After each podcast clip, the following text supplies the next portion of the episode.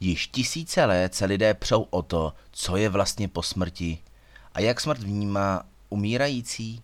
Existují různé teorie, dohady, náboženské interpretace, ale doposud chyběl vědecky zdokumentovaný případ. Ten mají k věci k dispozici teprve teď, protože tým vědců pod vedením doktora Ažmala Zamara z americké univerzity v Louisville poprvé v historii zaznamenali pomocí EEG činnost mozku umírajícího člověka 30 sekund před smrtí. O tom, co se děje po smrti, se vedou velké vědecké debaty. Každé náboženství má také svou teorii, co se děje. Někdo věří v nebe, někdo v nirvánu a někdo v reinkarnaci. Věci však chtějí mít jistotu a chtějí mít něco, co mohou měřit či nějakým způsobem zaznamenat. Mezi lidmi se však říká, že těsně před smrtí se vám odehraje před očima celý život. Je to pravda, anebo každý na smrtelné posteli to je všeho, co nedokončil a s kým se nestihl usmířit?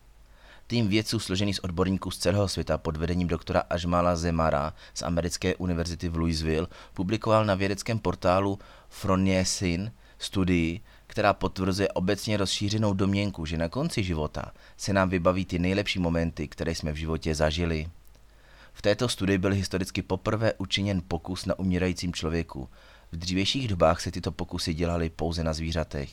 Jednoduše řečeno, lidský mozek se dělí na pravou a levou mozkovou hemisféru. Před smrtí ale lidský mozek vykazuje aktivitu v obou těchto hemisférách.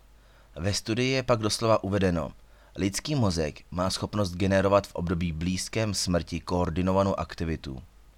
Umírající 87-letý muž byl 30 sekund před smrtí a v období smrti připojený na EEG.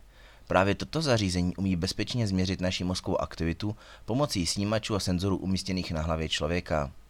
Vzhledem k zaznamenané koordinované aktivitě obou hemisfér se dá usuzovat, že lidem skutečně v fuzovkách proběhne před očima celý život, nebo alespoň jeho nejlepší momenty. To se shoduje se svědectvím lidí, kteří zažili takzvanou klinickou smrt.